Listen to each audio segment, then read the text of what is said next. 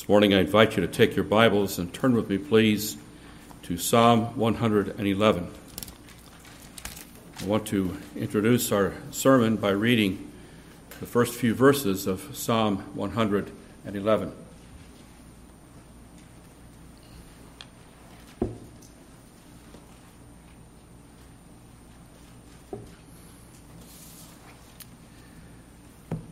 Praise the Lord. I will praise the Lord with my whole heart in the assembly of the upright and in the congregation. The works of the Lord are great, studied by all who have pleasure in them. His work is honorable and glorious, and his righteousness endures forever. He has made his wonderful works to be remembered. Once again, let's pray for the help of God. Most blessed and glorious God, we do thank you and praise you that indeed all of your works praise you. All that which you have made and all that which you do is a credit to you. It brings you glory. And we do bless you that this uh, book that we hold in our hands also reflects your glory and it breathes of your character and we pray that you would be pleased by the power of your Holy Spirit to take the principles and the words of Scripture and burn them into our hearts so that we might be a people that are, that are live for your praise and for your glory. That we might be a people that honor you and, and are uh, blessed with help to proclaim your glory to the rest of the world. We pray these things in the name of Christ our Savior. Amen. Henry Ford, who was the founder of the Ford Motor Company, he was the chief developer of the assembly line technique of mass production. And by creating the first automobile that middle class Americans could afford, he converted the automobile from an expensive luxury to an accessible mode of transportation that profoundly impacted 20th century American society. And one of the most well known sayings that's been attributed to, uh, is, to Henry Ford is his supposed, quick, his supposed quip history is bunk. Now, oddly enough, he never said exactly that, which is almost like always happens when these little quotes get circulating around everywhere. But he did say something along those lines many times during his life. He used the word bunk associated with history for the first time in print during a 1916 interview with reporter Charles Wheeler for the Chicago Tribune. And this is what he said Say, what do I care about Napoleon? What do we care about what they did 500 or 1,000 years ago? I don't know whether Napoleon did or did not try to get across, and I don't care. It means nothing to me. History is more or less bunk. It's tradition. We don't want tradition. We want to live in the present, and the only history that's worth a tinker's dam is the history that we make today. So that's what he actually said. But the court documents that of a subsequent libel lawsuit, they reveal that he really didn't think that nothing whatsoever could be gained from the study of history. In these documents, they suggest that even Ford thought that the lessons of history were outweighed, though, by the innovations of the present day. But there's no evidence that, at least in his own personal industrial history, was, was left out in his mind. That to him was that was history that's worth knowing all about, because he did it. And in his later life, therefore, he saved 14 million personal and business documents in his personal archives, and he constructed over 100 buildings to house the Henry Ford Museum and Greenfield Village in Dearborn, Michigan. And by the way, if you've never been there, it is really worth the trip. Now, for the Christian thinking biblically, history is not bunk. And the reason that this is so is that he sees the hand of God at work throughout history. In the verses that we read a moment ago, the psalmist says, The works of the Lord are great, studied by all who have pleasure in them. Verse 2 God's providence, God's history is studied by people that delight in God. We find pleasure in, in reflecting upon and seeing the hand of God in history. And for this reason, we study history. We marvel at the works of God in history. It is honorable and glorious, verse 3. And therefore, he has made his wonderful works to be remembered, verse 4. In our last two sermons in this series on the providence of God, we began to look at the interpretation of God's providence in history. And in these sermons, we've only had time to cover the first three points that the outline that uh, was sent out over online. And uh, we're going to come this, this morning to a fourth of those points that are there in that outline. But let me just quickly remind you of the three headings that we've covered so far. We look first of all at the relationship of providence and history. The way we interpret providence will determine the way we evaluate history. And this is so because providence and history are really the same thing looked at from two different points of view. Providence is history as God has ordained it and watches over it. And because this is the case, one can't truly understand history if he doesn't have a correct view of providence. And in order that we might understand this relationship of history and providence, we need to recognize the two sides of history, the divine and the human side of history. And we also saw that we need to recognize the twofold alternative of history, blessing and judgment, as Moses pronounced the blessings and the judgments before God's people were about to go into the land of, of promise. And having noted the relationship of providence and history, under our second heading, we noted the contrasting interpretations of providence and history. And we saw, for instance, the example of the way in which Elijah and Ahab interpreted the three and a half year famine that had come upon the land. There are contrasting interpretations of providence. And obviously, Elijah and Ahab couldn't both be right, one of them was wrong. And then, thirdly, last time uh, we looked at the duty of interpreting providence and history. In Matthew 16, Jesus reproves the Pharisees and Sadducees for being able to read the heavens as for indications of the coming weather, and yet not being so obtuse that they can't discern the signs of the times. And so, just as we ought to pay attention to the ominous signs of bad weather, we should not be oblivious to the ominous developments in our society. And this is one of the reasons why we've commented upon this along the way in this series of sermons. It is the duty of the church to shed the light of God's word on what is going on at the present time. In Luke 13, we see that Jesus paid attention to current events. He knew about the Tower of Siloam falling upon certain ones and he gave us a principle that we should use in interpreting such calamities. Unless you repent, you will all likewise perish. And just as we are responsible for interpreting current events, we should take efforts to understand history, because history is basically providence in the past.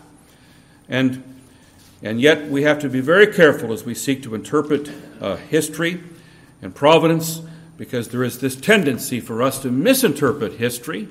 God is a God who hides himself, we read in Isaiah 45. And we have this perverse tendency to always interpret things in a favorable way for ourselves. Because we're Americans, we think that God must always be on the side of America, whatever America is doing. And we, we tend to interpret things that way. And uh, same thing with other groups of people and they have this tendency to jump to the conclusion that God is on their side, just as those German Christians did when they saw Hitler's rise to power, thinking that he was sent by God for the good of Germany. But now we come to the fourth major heading in this part of our study, and this is the only point that we're going to get through. I was hoping to get through point five as well.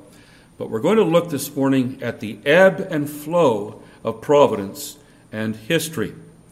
And here I'd like you to turn with me to Psalm 44. The biblical picture of God's church on earth is that history is like a wave, a wave that rises and a wave that falls. Or to use a different figure, it's like the ebb and the flow of, of the tide. And sometimes this rising and falling is in, is in response to the obedience or to the disobedience of God's people. And if the people of God walk in humble obedience to his commandments, blessing results. And if they're disobedient, if they're rebellious, they can expect to be chastened. But this isn't always the case in terms of the ups and downs of God's providence. Sometimes adversity comes to God's people when they are walking in obedience. And this is what it seems to be the case in this particular psalm, Psalm 44. It is a contemplation, as the caption tells us, of the sons of Korah. And in the first three verses, the psalmist reflects on the heady days when the Israelites were conquering the promised land. We read, beginning with verse 1 We have heard with our ears, O God, our fathers have told us the deeds you did in their days, in days of old. You drove out the nations with your hand, but them you planted. That is, the Israelites you planted. You afflicted the peoples and cast them out, for they did not gain possession of the land by their own sword, nor did their own arm save them, but it was your right hand, your arm, and the light of your countenance, because you favored them. And then in verses 4 through 8, he pleads with God to command fresh victories for Jacob, just as he had done so in the past. He expresses his faith in God that as his people rely upon God, that, that they will be victorious, that God will bless them again, just as he did when they were conquering the land of promise.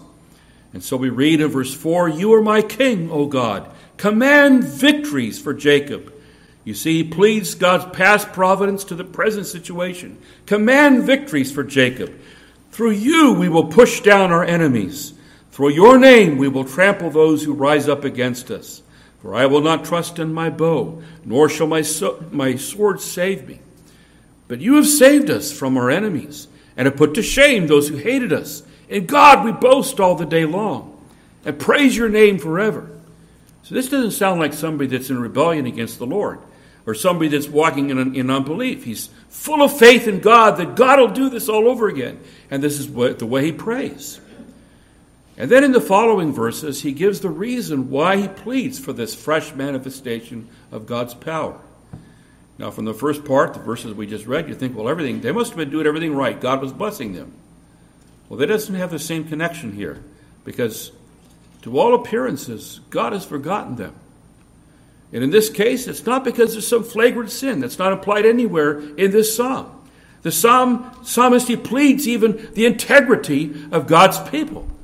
Notice, for instance, how he puts it in verse 17 All this has come upon us, but we have not forgotten you, nor have we dealt falsely with your covenant. He has a clean conscience, you see. Our heart has not turned back, nor have our steps departed from your way. But you have severely broken us in the place of jackals and covered us with the shadow of death. If we had forgotten the name of our God or stretched out our hand to a foreign God, would not God search this out? For he knows the secrets of the heart. And yet, for your sake, we are killed all day long. We are accounted as sheep for the slaughter. Awake! Why do you sleep, O Lord? Awake! Do not cast us off forever. Why do you hide your face and forget our affliction and our oppression? For our soul is bowed down to the dust, our body clings to the ground. Arise for our help and redeem us for your mercy's sake. And now turn with me to Psalm 126. Just one more example in the Psalms of this ebb and flow, the good times and the bad times in, in providence.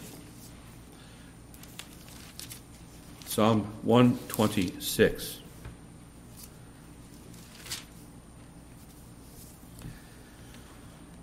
And here I just want to quickly read uh, don't need to expound this a lot, but you'll see the same thing here.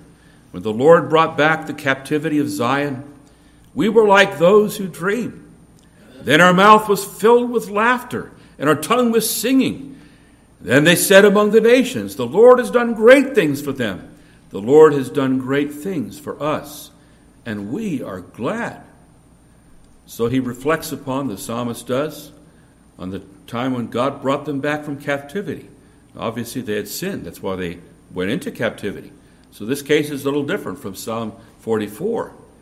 And as he thinks about what, what, what God has done, it's as amazing to him as if it's as if he was just in a dream. He can hardly think of he, he can hardly think that this is really true. This is really happening. This is so uh, he, rejoices so much. You see, in what God has just done.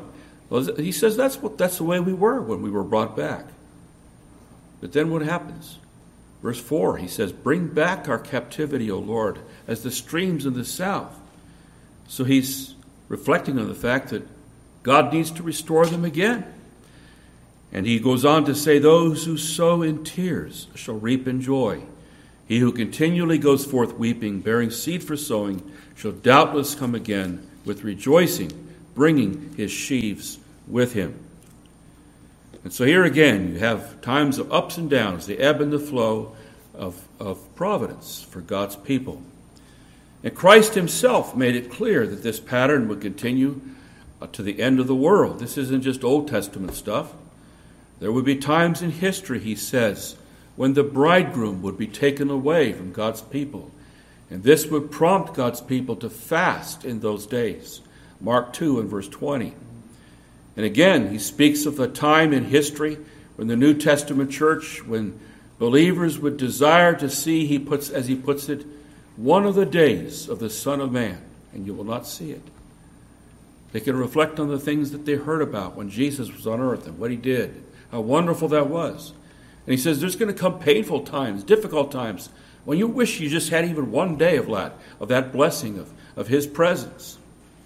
And to use modern terms, periods of revival and periods of declension, they will alternate in the life of Christ Church all the way to the end of time. And it's exceedingly important to believers to be thoroughly convinced of this aspect of God's providence. It rekindles flagging hopes, you see, when we remember that however low the cause of the church might be right now, God is able still to revive us again.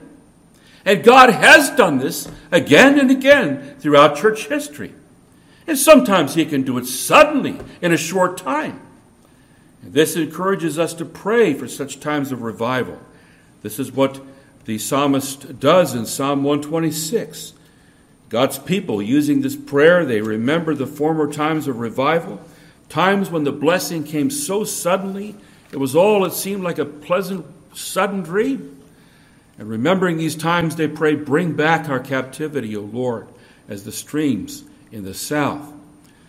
And at times of discouragement, our hopes are revived when we remember that the way that falls down into the trough, it is soon going to come up to crest again. And in God's providence, as He brings us down, He will bring us up again. And this concept is a wonderful solace, a wonderful comfort to God's people, keeping us from sinking utterly into despair during evil times as we go through them.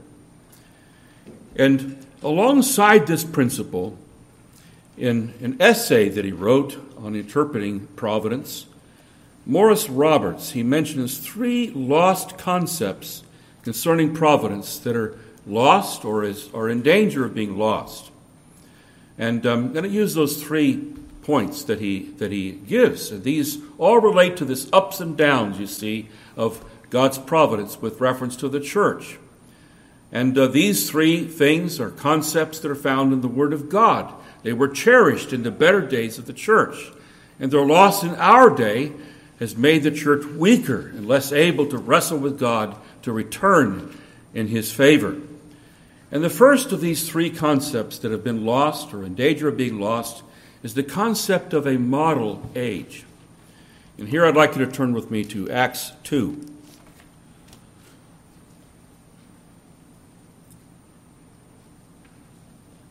When Rob Birchett told me he was going to preach from Acts 2, I says, "Oh, good. That's just that's great. That'll just fit right in. I won't have to comment on everything in this chapter." Well, the closest thing that we have of a perfect model age for the church is found in Acts chapter 2. In verses 1 through 4, we read of the unity that existed in the church. They were of one accord, of one mind. And we read about the way the church waited on the Lord for the power of the Spirit. It was a praying church. And so we read when the day of Pentecost had fully come, verse 1, they were all with one accord in one place. You see, it wasn't an idea that, you know, about half of them thought, we're going to go to a ball game today, and the other ones can do the praying. Uh, there wasn't the idea, you see. They were all there, and they were with one heart. And suddenly there came a sound from heaven as of a rushing mighty wind, and it filled the whole house where they were sitting. And then there appeared to them divided tongues as of fire. One sat upon each one of them, and they were all filled with the Holy Spirit, and began to speak with other tongues. And we read later on of how the ones that were gathered there all heard the gospel preached in their own native tongue, even though many languages were represented in the audience on that day. And the result of this prayer, resting with God and waiting on God for sending the Spirit, the result was great, bold preaching. And so we have a record of Peter's sermon on that day. It was spirit anointed preaching. And after Peter's sermon, we, we see the results of this sermon. Verse 38 Then Peter said to them, Repent, and let every one of you be baptized in the name of Jesus Christ for the remission of sins, and you shall receive the gift of the Holy Spirit. So he promises, or he calls upon them to, to repent. And then in verses 41 and follow, we read that they, they did re- receive the word, they believed, they repented. Then those who gladly received his word were baptized, and that day about 3,000 souls were added to them. And then this is what they did. They continued steadfastly in the apostles' doctrine and fellowship, in the breaking of bread, and in the prayers. And then fear came upon all, many on every soul, and many wonders and signs were done through the apostles. And then it speaks about the way in which they all shared their goods with one another. There was that expression of brotherly love that was of such a nature that nobody thought anymore about possessions being his own possession. And so, this is a, an example, you see, of the kind of love, the kind of spirit filled church, the worshiping church, the church that hears God's word. These things are, are, are a model for the church throughout all ages. And not in an absolute sense, but in a rather limited sense, since the days of Pentecost, there have also been other model ages, we might say, of the church. And by this we mean that in some ages God was powerfully at work. God was sending reformation, or God was sending revival, and oftentimes those concepts overlap. And He empowers preachers to preach in un- with unusual power and with unusual fruitfulness. At other times, there's a dryness and a deadness. That's when the wave is down in the trough, you see. And even good Orthodox men, it seems like it's a labor to preach, and the churches seems like it's shrinking rather than growing. And it, it, these dry times, in an absolute sense, the apostolic church in its infancy is the only model church. But in the scriptures alone, we have a pattern of what the church is to be. But it's not that never again was there anything that should be imitated since the times of the apostle. We don't think that ever since then it was just a monotonous shade of gray and it was neither perfect nor unperfect. But there are times of ups and downs in the history of the church. And it's a simple fact that in some periods the church has been like a lush green field of wheat. Just it's ready to, you see it, it's growing lushly, it's been well watered, and you think about the harvest that's going to come in a, a couple months. And then there are those other times of spiritual dryness and even deadness in the church. And in some quarters, there's been a disparaging attitude about the golden ages of the Reformation, or the covenanting era, the Puritan era, the Great Awakening. But these ages have come. And often these wonderful times of God's blessing upon the church, they were preceded by times of, of great dryness. In his book, The Christian Leaders of the 18th Century, J.C. Ryle, he describes what happened before the Great Awakening. And this is a description of the way things were in England. The Great Awakening was both in England and in America. And he writes from the year 1700 till about the era of the French Revolution, England seemed barren of all that is really good. How such a state of things can have arisen in a land of free Bibles and professing Protestantism is almost past comprehension. Christianity seemed to lie as one dead, insomuch you could have said she is dead. Morality, however much exalted in the pulpits, was thoroughly trampled underfoot in the streets. There was darkness in high places and darkness in low places, darkness in the court, the camp, the parliament, and the bar, darkness in the country, darkness in the town, darkness among rich and darkness among poor, a gross, thick, religious, and moral darkness, a darkness that might be felt.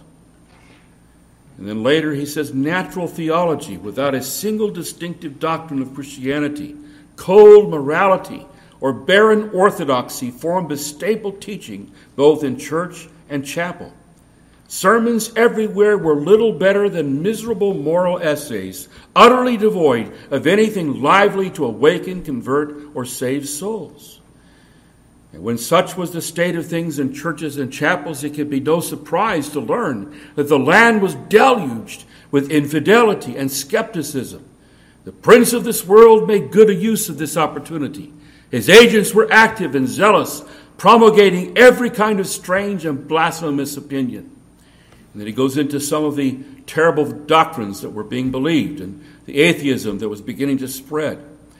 And he says that the celebrated lawyer Blackstone had the curiosity early in the reign of George III to go from church to church and hear every clergyman of note in London. And he says that he did not hear a single discourse that had more Christianity in it than the writings of Cicero.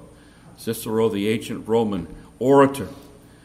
He goes on to describe how the clergy was sunk in worldliness and in, and in ungodliness and it seemed they said to know everything except Jesus Christ and Him crucified. And when they retired to their homes, it was to do as little and preach as seldom as possible. He's describing, you see, an awful state of affairs that existed there in England. And similar conditions took place in, here on this side of the Atlantic. And one of the remarkable features of the Great Awakening was the fact that it came upon the church completely apart from any engineering on the part of man. It wasn't because, oh, the church started being really good. They started praying a whole lot more. They started doing this and doing that, and, then God blessed them because of all they were doing. It wasn't that way. It was in a time of darkness again. It came suddenly. It was all of grace, not something God did by way of reward. Jonathan Edwards, he composed what he called a faithful narrative of the surprising work of God in the conversion of many hundreds of souls. And just like Ryle, he began by describing the terrible spiritual situation that existed before the revival came there in the early 1700s.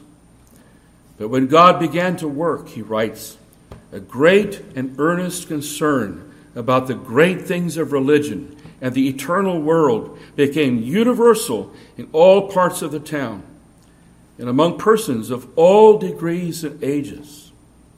All other talk except spiritual and eternal things was soon thrown by.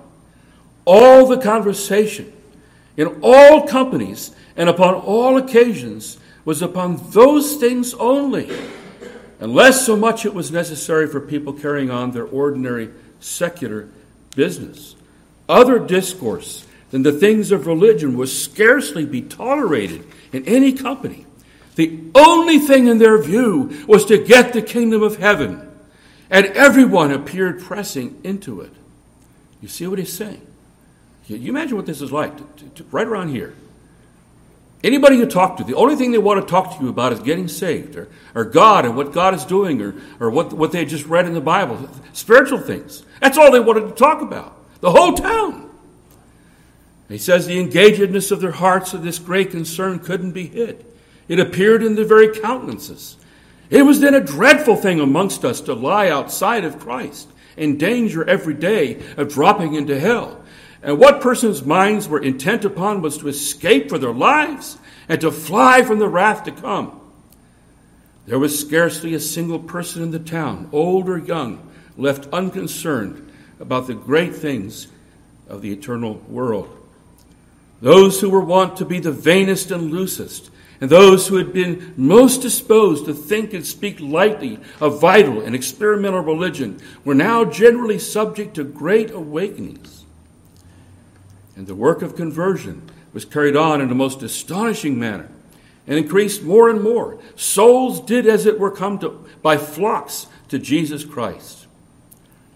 This work of God soon made a glorious alteration in the town, so that in the spring and the summer following 1735, the town seemed to be full of the presence of God. It was never so full of the love nor joy, nor so full of the joy, and yet so full of distress as it was then. It was a time of joy in families on account of salvation being brought unto them, parents rejoicing over their children as newborn, husbands over their wives, and wives over their husbands. The goings of God were then seen in the sanctuary. God's day, he's talking about the Sabbath day, was a delight, and his tabernacles were amiable. Our public assemblies were then beautiful. The congregation was alive in God's service. Everyone earnestly intent on the public worship. Every hearer eager to drink in the words of the minister as they came from his mouth. The assembly in general was from time to time in tears while the word was preached, some weeping with sorrow and distress, others with joy and love, others with pity and concern for the souls of their neighbors. Well, this narrative goes on to say a whole lot more than I could put into this sermon. But I think you get the point. This was an amazing time. And what would we give, dear people, to see the church, to see our whole town blessed in this way? What an amazing experience that would be. And surely this is a model that we would like to see replicated again. It wasn't a perfect model. Edwards had to address certain excesses that people went to. And yet we should prize that and we should long for God to return in power and do some things like that once again. And we should also prize the hard work that went into the Reformation. The Reformation sometimes wasn't maybe as thrilling and exciting as what Edwards is describing, but in many ways, the Reformation and its work lasted longer than that which took place under the Great Awakening. And in our day, though there's not only the absence you see of Reformation, the absence of revival, but there's even the lost concept of that period altogether. And not only are Reformation and revival missing, the people don't even know they're missing it. It's, it's a lost concept, you see. So, this is one of the principles then that we need to grapple with as we think about the ebb and the flow, the ups and the downs of God's providence throughout history, the concept of a model age. But now I want you to notice with me a second uh, basic uh, principle in this connection. There is a loss, secondly, of the idea that God must be glorified on the earth. Repeatedly throughout Scripture, God declares that the grand end for which He created the world was His own glory.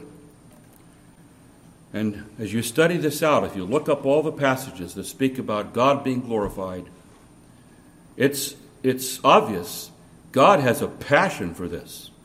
He puts it in the Bible hundreds of times. It's overwhelming the emphasis of God being glorified. The reason for the existence of everything throughout this whole vast universe is the glory of God. We read in Colossians 1:16, "For by him were all things created," and this is referring to Christ, "that are in heaven and that are on earth, visible and invisible." Whether they be thrones or dominions or principalities or powers, all things were created by him and for him. Proverbs 16:4 it's expressly said the Lord has made all things for himself. And in heaven, the living creatures, they give honor and they give thanks to him who sits on the throne. And the 24 elders, they fall down before him. They cast their crowns before the one that sits upon that throne. And they say, You are worthy, O Lord, to receive glory and honor and power. For you created all things, and by your will they exist, and they were created. Revelation 4. We read in Romans 11:36 the words that we have in, our, in our living room. For of him and through him and to him are all things, to whom be the glory forever and ever. And furthermore, the Bible is chock full of declarations that not only is creation, but also providence. And providence, the grand aim of providence as well as creation, is the glory of God. Not only did God make everything for his glory, he governs everything for his own glory. Now, a ship that's going across the Atlantic is aiming for a certain harbor, that's his destination. And perhaps the ship might be temporarily blown off course in the course of its travels because maybe of a storm, or it might have to go around some other ships, or perhaps around an island. But everything that the captain does as he steers that ship is that particular harbor that he has in mind. It's all with reference to where he wants to go. And even so, the grand aim, the grand goal, you see, of God's providence is his own glory. And included in God's providence are the trials of God's people. Maybe you could turn with me, please, to Isaiah chapter 43. While you're turning there, I'll mention another text in Isaiah. In Isaiah 48, verses 10 through 11, God says to Israel, Behold, I have refined you, but not as silver. I have tested you in the furnace of affliction. For my own sake, for my own sake, I will do it. For how should my name be profaned? And I will not give my glory to another. Now he talks about refining his people like silver there. In the furnace of affliction, he says, that's where, where I refine you. They're going through painful times. And apart from our trials, dear people, we tend to pursue other goals. God gets our attention by bringing us into the furnace of affliction. We neglect God's glory otherwise. We would just we would like to skip trials if we were writing our, our biography in advance. Just we could just kind of write that out of the story. We, that that'd be the way we would go. But God is so determined to train us to seek His glory that He brings us into the furnace of affliction. And He says, I do this because I will not give my glory to another. I want to teach you to glorify me. And the same truth comes out here in Isaiah 43, verse 2. When you pass through the waters, I will be with you, and through the rivers, they shall not overflow you. When you walk through the fire, you shall not be burned, nor shall the flames scorch you. For I am the Lord your God, the Holy One of Israel, your Savior. I gave Egypt for your ransom, Ethiopia and Seba in your place. Since you were precious in my sight, you have been honored, and I have loved you. Therefore, I will give men for you and people for your life. Fear not, for I am with you. I will bring your descendants from the east and gather you from the west. I will say to the north, Give them up and to the south do not keep them back. Bring my sons from afar and my daughters from the ends of the earth, everyone who is called by my name, whom I have created for my glory. I have formed him, yes, I have made him. Israel was about to be uprooted from the land. They were going to be taken captive by the Babylonians. Some of them would be taken to captivity, some of them would be scattered to the four winds of the heavens.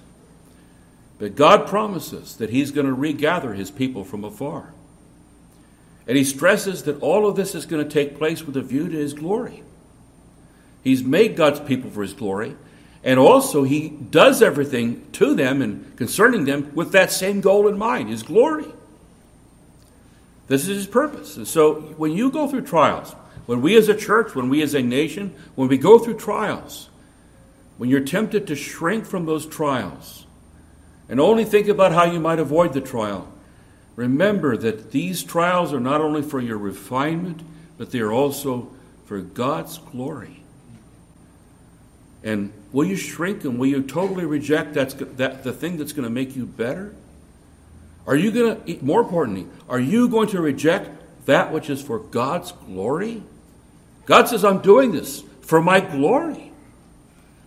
And God's providence not only refines his people for the purpose of his glory, but he secures his people. He says to Israel, They shall inherit the land forever, the branch of my planting, the work of my hand, that I may be glorified. Isaiah 60 and verse 21. Now, God, he will be glorified in all of his providential dealings with the world. He's going to do it. But God's providence especially focuses upon his people. And even the wicked are made for the day of evil. God will get glory from the wicked in the day of judgment, but his special care pertains to his people. And in a special way, he's determined that his people will be the instruments of bringing glory to him. He called the Israelites out from the nations in order that Israel might glorify him. In Isaiah 43, 49 3, he says, You are my servant, O Israel in whom I will be glorified. In John 17 10, Jesus prays, All mine are yours, and yours are mine, and I am glorified in them. All that I've come to do is to die for them, to pray for them, to save them, to teach them. It is all to this end that I will be glorified in them. They will bring glory to me. And here's what I'm driving at all of God's providential dealings with his people, they have this grand goal of God's glory. And so, are you surrounded by sights and sounds that stir up the lust of your flesh? Do you have some work associate, perhaps, that is just very difficult to get along with? Peter says, Beloved, I beg you, as sojourners and pilgrims, abstain from fleshly lusts which war against the soul. Having your conduct honorable among the Gentiles, that when they speak against you as evildoers, they may, by your good, by your works which they observe, glorify God in the day of visitation. 1 Peter 2, verses 11 and 12. So you see, you're to glorify God by resisting the lust of the flesh. You're to glorify God by the way in which you don't mouth off in return when people say and do aggravating things. Because you are a, a, a, a witness bearer of who God is. You were his child. And you are to be a testimony to the glory of God. That's your purpose in the midst of this, this crooked generation. And not only your general testimony, but your whole being, body and spirit, is to be used for God's glory. Paul uses this argument as he urges the Corinthians to flee immorality he says, You were bought at a price. Therefore, glorify God in your body and in your spirit, which are God's. 1 Corinthians 6.20. So he says, You're not to act like you are your own. You can just do whatever you want. That your members have been given to you just for your own pleasure. Every member of the body, every hidden member even, is to be used for God's glory. That's the argument that Paul is using. And this is the most universal of all rules.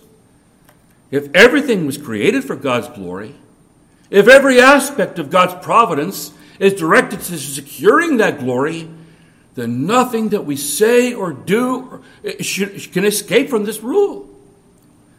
Therefore, Paul says in 1 Corinthians 10:31, whether you eat or drink or whatever you do, do all to the glory of God. But that God is to be glorified on earth by our obedience and by our faithfulness. This is no by, by no means the conscious aim, you see, of all believers as it should be. This needs to be on our minds more often, you see. And this point is well illustrated by an anecdote that has come down to us from the Scottish Covenanting times. This was at a time when the Church of England was persecuting, the, the, the government was persecuting uh, the Scots, and uh, They were called covenanters because they made covenants to keep and obey God's word.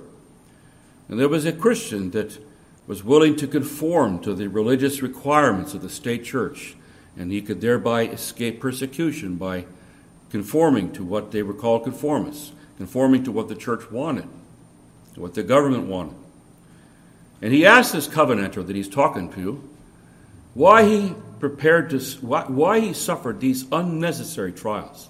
You don't have to go through this, you see. It's unnecessary. And this compromising Christian, he argued that the covenanter's trials, they were unnecessary, he says, because as he put it, I shall have heaven as a Christian, and you will get no more. We're going to both get there. But I will have a whole lot less pain between now and then. So why are you doing this? That was his point. And to this the godly, non-conforming covenanter answered, Yes, we shall have more. He disagreed with him. We, that is, we that keep God's word, we shall have more. We shall have glorified God on earth. That was his argument. It may not be more comfortable, but we will bring God's glory this way on earth. And there's great theology at that, great heroism, I would say, in, in the, that statement as well. Nothing we do here on earth can add to God's glory, but what we do can either contradict it or it can declare it. And carelessness in our walk, in our worship, in our witness, this not only forfeits God's blessing, but it robs him of what we call the declarative glory of God. We don't make God's glory, but we declare it. We proclaim it. We illustrate it. We point it out, you see, by our lives and by our words to an unbelieving world. And so, carelessness in our walk, in our worship, and our witness, it robs us, you see, of this declarative glory on earth. And this is an essential aspect of our understanding God's providence in our lives and throughout the world. It's all with a review to God's glory. That's the grand aim of God's providence. That's how we're to interpret history. Now, what is true of the individual Christian is also true of the church. Now, in recent days, there have been many ominous developments that threaten our First Amendment rights as Americans. And if you've been following carefully the news of what's been going on, I think you're going to know what I'm about to, to speak about. Big tech is brazenly shutting down speech that it doesn't approve of if it doesn't support the politically correct position or the politically correct candidate. Just shut it down off of Google, off of Twitter, off of Facebook, shut it down. And if this is done to shut down a story that's harmful to the candidate that the big tech supports, if this is done for that purpose, you can be sure, dear people, that big tech will come after religious speech as well as political speech. Sooner or later, it's going to come under, under this control. And these, these are ominous developments. But whatever trial God brings us through as a church, and many of us may be dead and gone before it comes with intensity in this land, whatever trial God brings upon this church and upon all the churches of the land, we may be assured of this that God will do it for this purpose, that He will make His name glorious, that He will use His church to bring more glory to Him than it was in the past. And perhaps this is going to involve even us, some of us, going through fiery trials. But in the end, you see, if God uses this to bring glory to Himself, then hallelujah, praise His name. He will help us get through.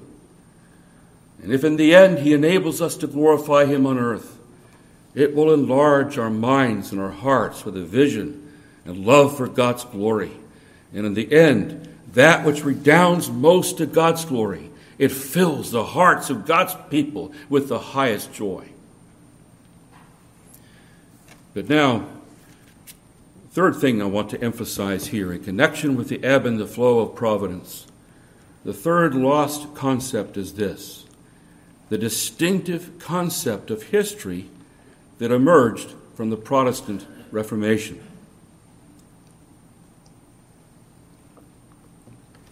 Now, according to this view, the view of history that came out of the Protestant Reformation, according to this view, there were three basic periods of the church's history. There's the early church, there's the medieval period of, church, of history, and this is not only church history, but even secular history.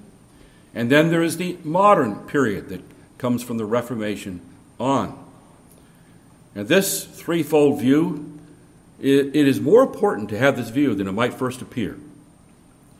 The first period is the period of the early church. It was a period when the great foundational truths of the doctrine of the Trinity, the doctrine of the two natures of Christ, the doctrine of salvation by grace, as Augustine emphasized it. These great doctrines were hammered out in the early church. And skipping the second but going to the third period, a period begun by the Reformation, this was a period, you see, that brought about an understanding, a fresh understanding of, of, of the doctrine of justification by faith and other great gospel doctrines. But between these two periods, early church and the Reformation, there was a period of about a thousand years in which the Western church wandered in darkness and superstition. And this is not to deny that there were good men in the Middle Ages.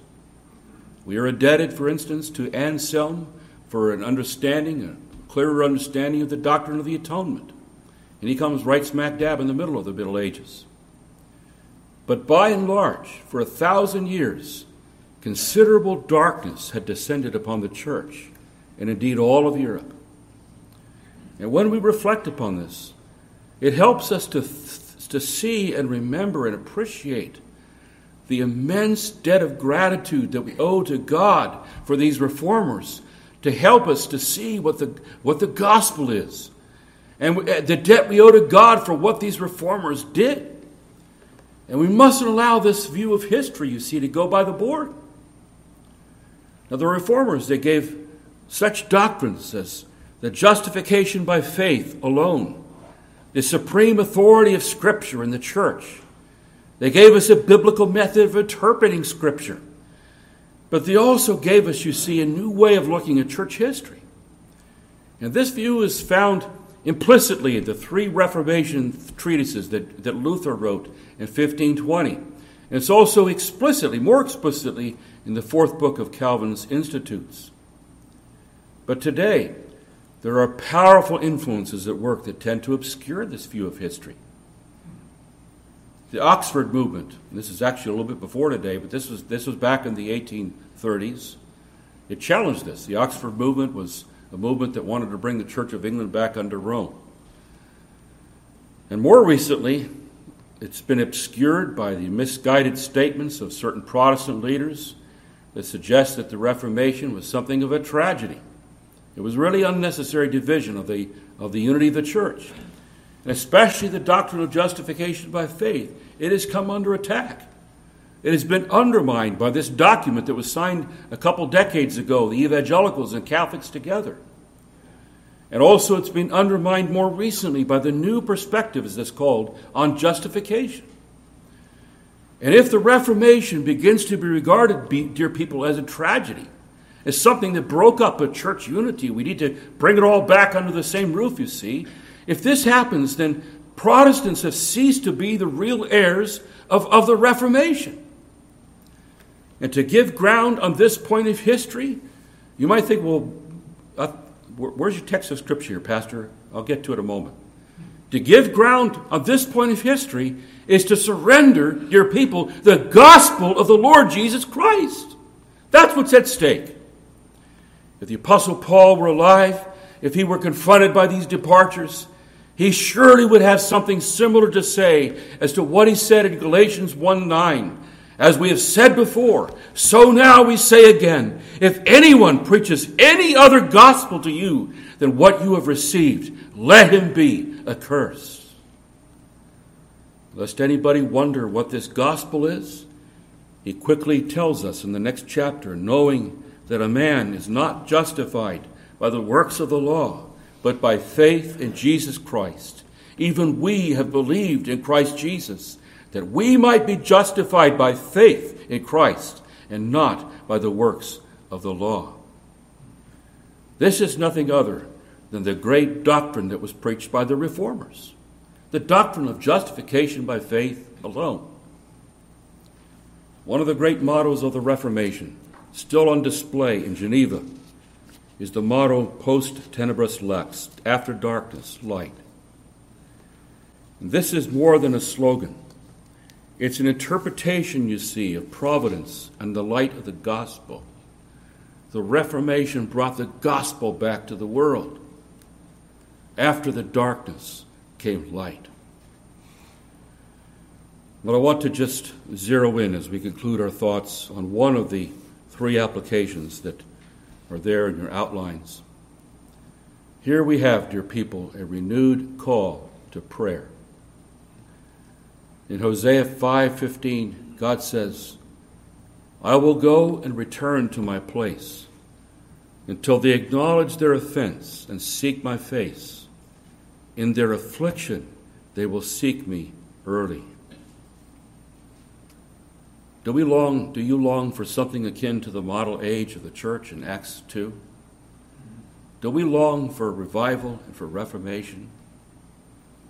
Do we long for the glory of God to be manifested in our lives, in our ministries, in our churches? Do we long that the earth would see the glory of the Lord manifested throughout the earth? Isaiah declared, The glory of the Lord shall be revealed and all flesh shall see it together. For the mouth of the Lord has spoken, Isaiah 40, verse 5. You long for that to happen. We exclaim, Oh, that the glory of the Lord would indeed be revealed. Oh, that all flesh would, would see it all together. We want that, don't we? And I hope that this sermon, if, if you've grown dull to that desire, would kindle that desire afresh. Don't we long for the great truths of the Reformation to be sounded again with power and with conviction and with effect so that people will be saved by the gospel that's preached? Now, sometimes, in order to intensify our prayers, though, the Lord says this I'll go and return to my place. I'm going to withdraw from you for a while. I'm going to go away from you for a while until they acknowledge their offense and seek my face. In their affliction, they will seek me early. Are there sins we need to ask that have caused the Lord to hide his face from us?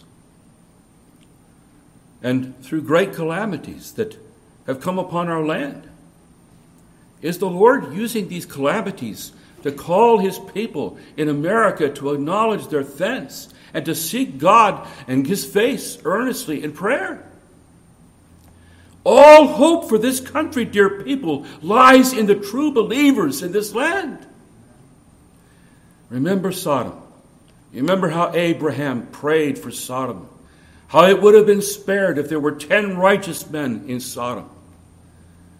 It won't do for us to say that we're citizens of heaven. It doesn't matter about this land, America. We can just let it go to hell. We're going to heaven. It won't do for us to think that way.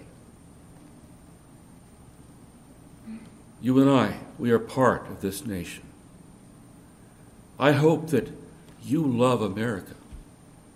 I hope that you are broken over the sins of America. I hope that these days, what's happened in these days and this year, it isn't so much the virus that is all the talk in your mind, in your heart, and in your home. We see the chastening hand, do we not, upon a nation. And we share in the bounty of this nation. We share in the privileges of this nation. And therefore, we are called upon as new covenant priests, each one as a priest before God, to come to the Lord and pray, just like the priests of old prayed in behalf of their people. We have children being dragged down to hell by the ungodliness that's all around us. They're being dragged down by what they hear at school, by what they see as they, they go on the internet, and will we not cry out earnestly that God will rescue them? And above all, we are distressed over the way the glory of God is being dragged through the mud. Let us therefore cry to God day and night that the glory of the Lord would be revealed so that all flesh would see it together. And if you're here without the Lord Jesus, our great desire is that you would see that glory. That glory is seen first and foremost in the Son of God, the Lord Jesus Christ.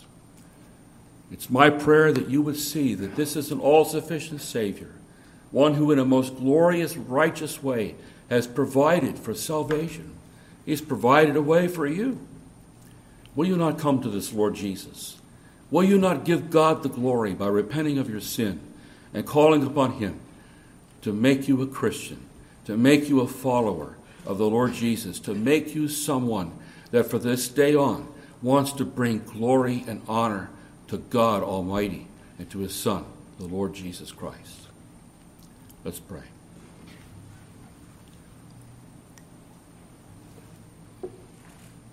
Father, we thank you and bless you that you have given to us the teaching of Scripture that we have sought to expound. We thank you and we praise you for the way in which you have set before us a model, model, the model of the early church.